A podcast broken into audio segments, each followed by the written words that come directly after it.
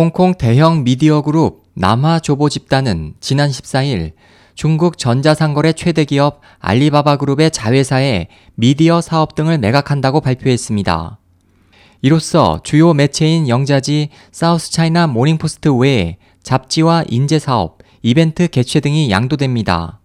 매각 가격은 20억 6,060만 홍콩 달러 약 3,125억 원으로 매각 이익은 14억 2,600만 홍콩 달러 약 2,162억 원으로 추정됩니다.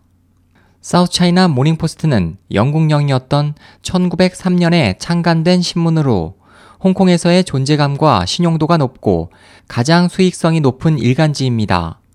그러나 온라인 매체가 활성화됨에 따라 홍콩 언론계 전체가 불황을 맞게 되어 매각을 결정했습니다. 미디어 왕국을 목표로 하는 알리바바는 지금까지 중국 최대 동영상 사이트 요쿠와 투도우를 포함해 24개 중국 국내 미디어를 매수했지만 해외 미디어 매수는 이번이 처음입니다. 또 이번 매수 금액도 미국 뉴욕타임즈 등이 예상한 7.8억 홍콩 달러를 훨씬 더 초과했습니다. 알리바바의 인수에 따라 편집 독립성이 무너질 것을 우려하는 일부 시각에 대해 알리바바는 뉴스 보도에서 객관성과 공정성을 유지하도록 기사에 대한 판단은 사우스 차이나 모닝포스트 편집실 주도로 이루어질 것이라고 주장하고 향후 보도 중심은 중국 정세가 될 것이라고 밝혔습니다. 사우스 차이나 모닝포스트는 1971년에 홍콩 거래소에 상장됐고 1987년부터는 한때 미디어 왕으로 불렸던 루퍼트 머독의 뉴스 코퍼레이션 산하에 들어갔다가 1993년 당시 말레이시아 화교 갑부 궈허녠에게 매수됐습니다.